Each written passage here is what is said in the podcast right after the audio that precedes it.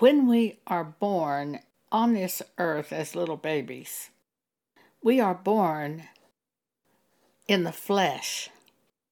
We have characteristics of the flesh of the natural human being.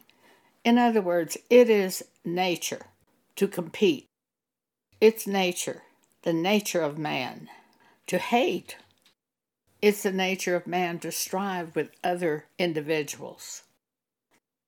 Later on, as you become an adult, it's the nature of man to be attracted to the opposite sex. It is natural to have those tendencies. Thus, fornication and adultery are natural. They're according to the nature of man. It is natural for man to follow superstitions, to do things like that. Galatians chapter 5, we read, These are the works of the flesh of man. This is what we're born with.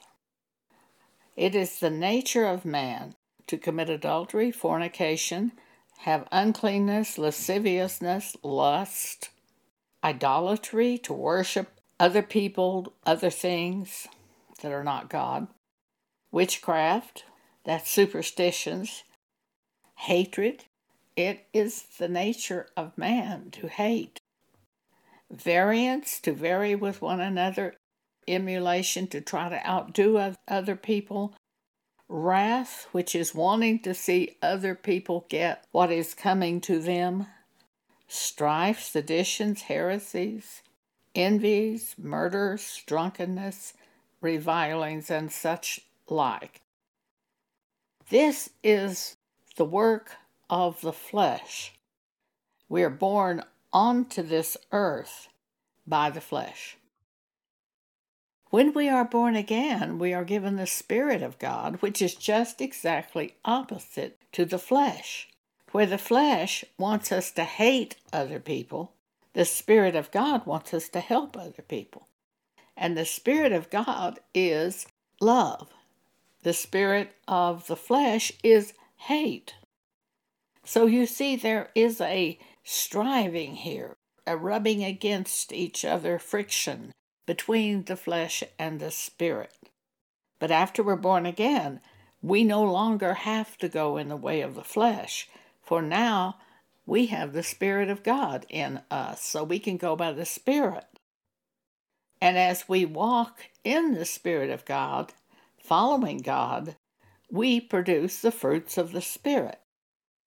Galatians chapter 5 The fruits of the Spirit love, joy, peace, long suffering, gentleness, goodness, faith, meekness, temperance.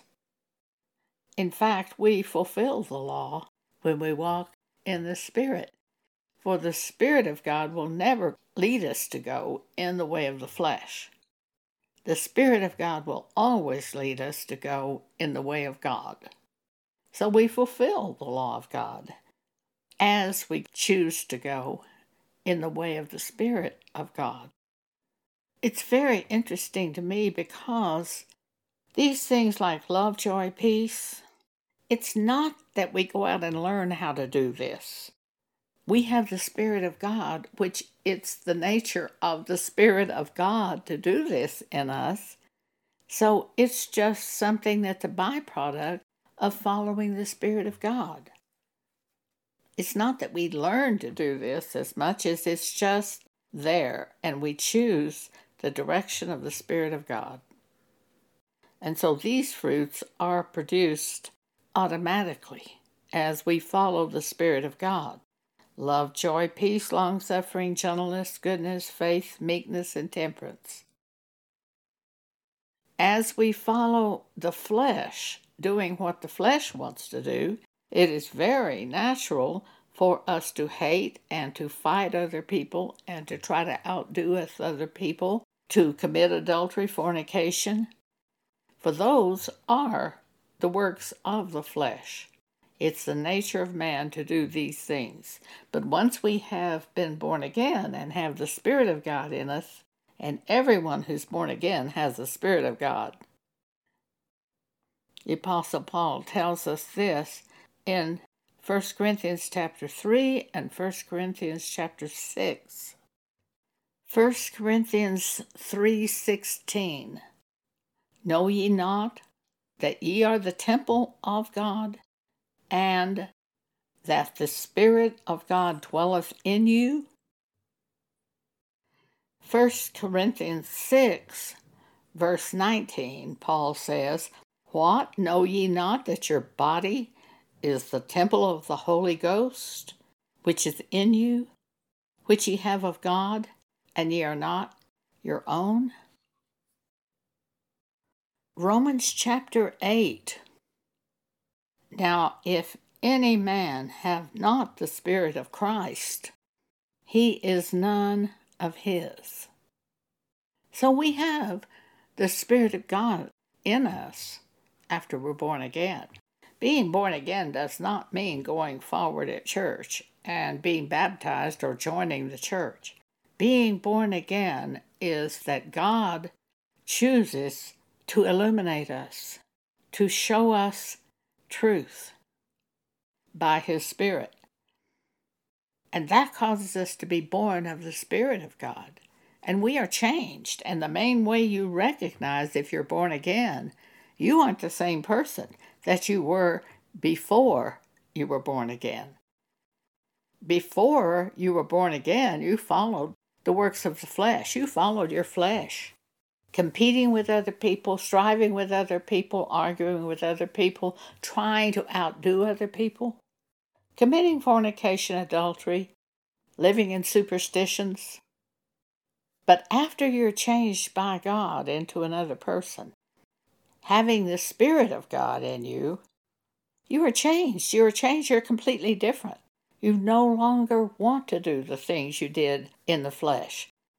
And when you have been changed by God, you're a new creation. Now, you want to read the Bible. You want to go to church. You want to learn things of God. Before, you were likely taken to church by your parents or a relative. But it wasn't so much you wanted to learn things of God as they just took you there and that's what you did. And at some point in time, you probably wished you didn't have to go. And you didn't want to read the Bible, and you were not ever considering the will of God. After you're born again, you're considering what God wants you to do. So you're very different. Look at 2 Corinthians chapter 5 verse 17. Therefore, if any man be in Christ, he is a new creature. Old things are passed away. Behold, all things are become new. So, if you are born again, God has somehow reached you or spoken to you to change you, and you're not the same person that you were before. When you followed the flesh, now you have the Spirit. If you've never been born again, let me recommend that you just fall down before God and ask Him to have mercy on you and to help you and to teach you and to change you. For only by the will of God are we born again. We can't do it by our own will no man can do it for us. It is only done by the Spirit of God, by God's will. So beg Him for mercy. I confirm this to you through Romans chapter 9, where Paul explains this miracle of being born again. Paul was a Jew. He was a Pharisee of the highest Pharisees, following the law, persecuting the people of God until God changed him. And he had a very big heart toward the Jewish people who did not recognize Jesus as the Messiah. Paul said in verse 1 I say the truth in Christ. I lie not, my conscience also bearing me witness in the Holy Ghost, that I have great heaviness and continual sorrow in my heart, for I wish that I myself were accursed from Christ for my brethren, for my kinsmen according to the flesh, who are Israelites, to whom pertaineth the adoption, and the glory, and the covenants, and the giving of the law, and the service of God, and the promises, whose are the fathers, and of whom, as concerning the flesh, Christ came, who is over all, God blessed for ever. Not as though the word of God hath taken none effect, for they are not all Israel which are of Israel. Neither because they are the seed of Abraham are they all children, but in Isaac shall thy seed be called, that is, they which are the children of the flesh. These are not the children of God. Just because you're born with an ancestry traced back to Abraham, that you're born Jewish, that doesn't mean you're a child of God, Paul is saying.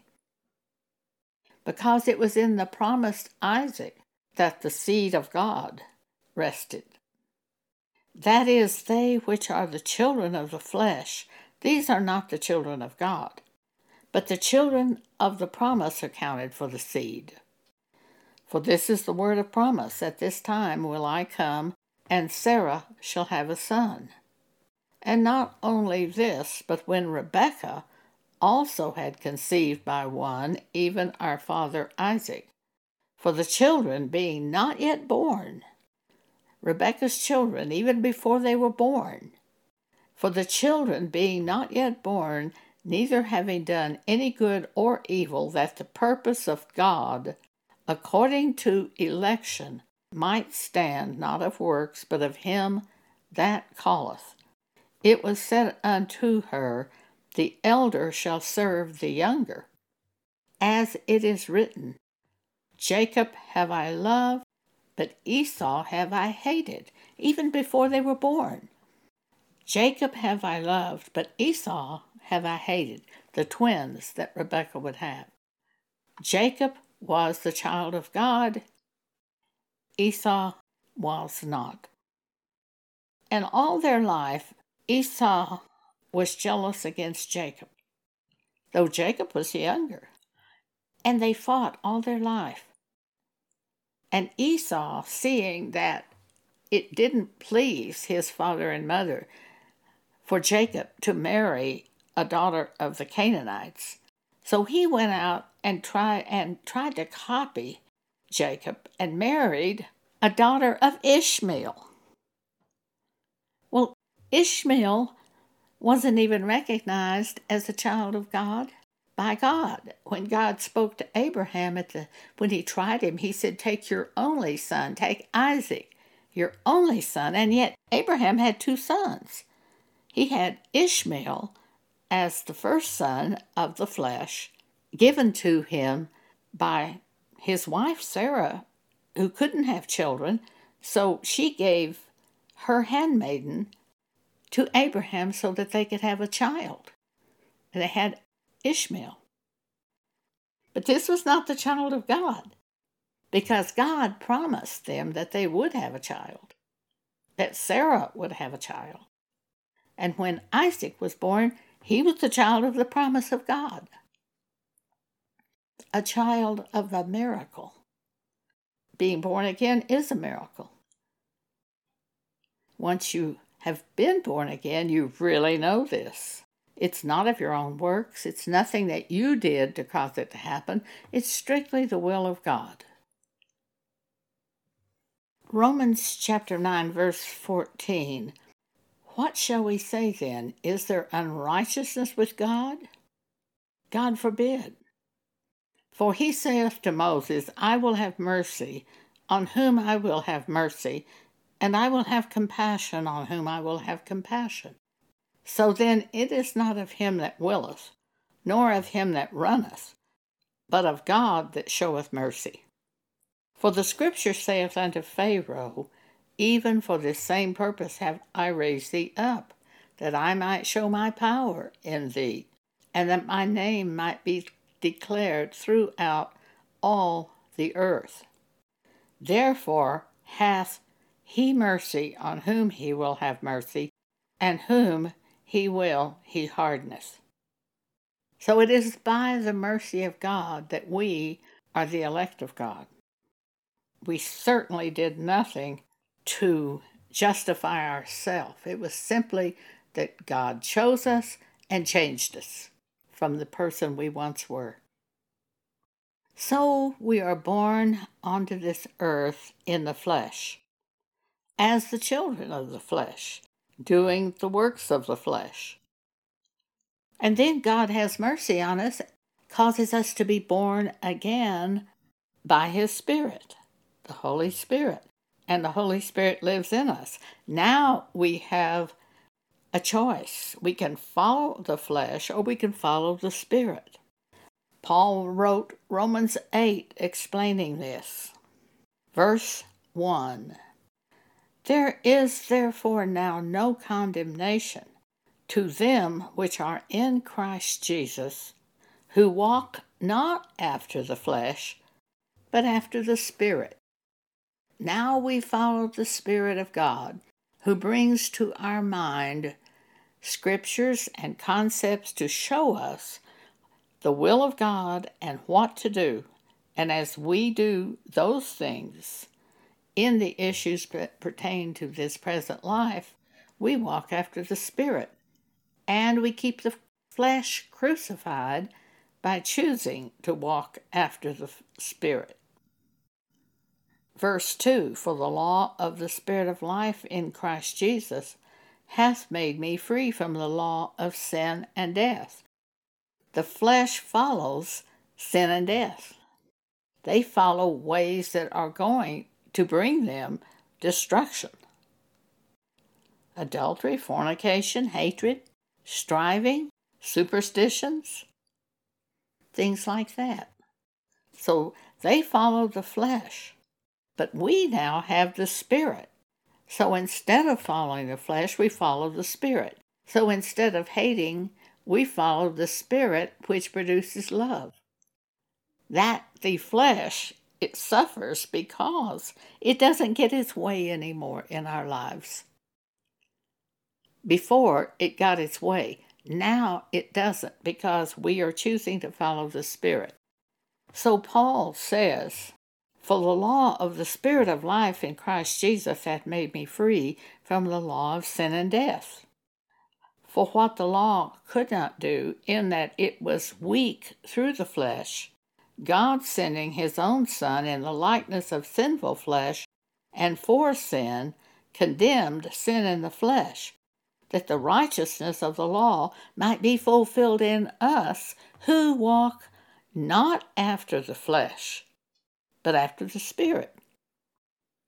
For they that are after the flesh do mind the things of the flesh, but they that are after the Spirit, the things of the Spirit.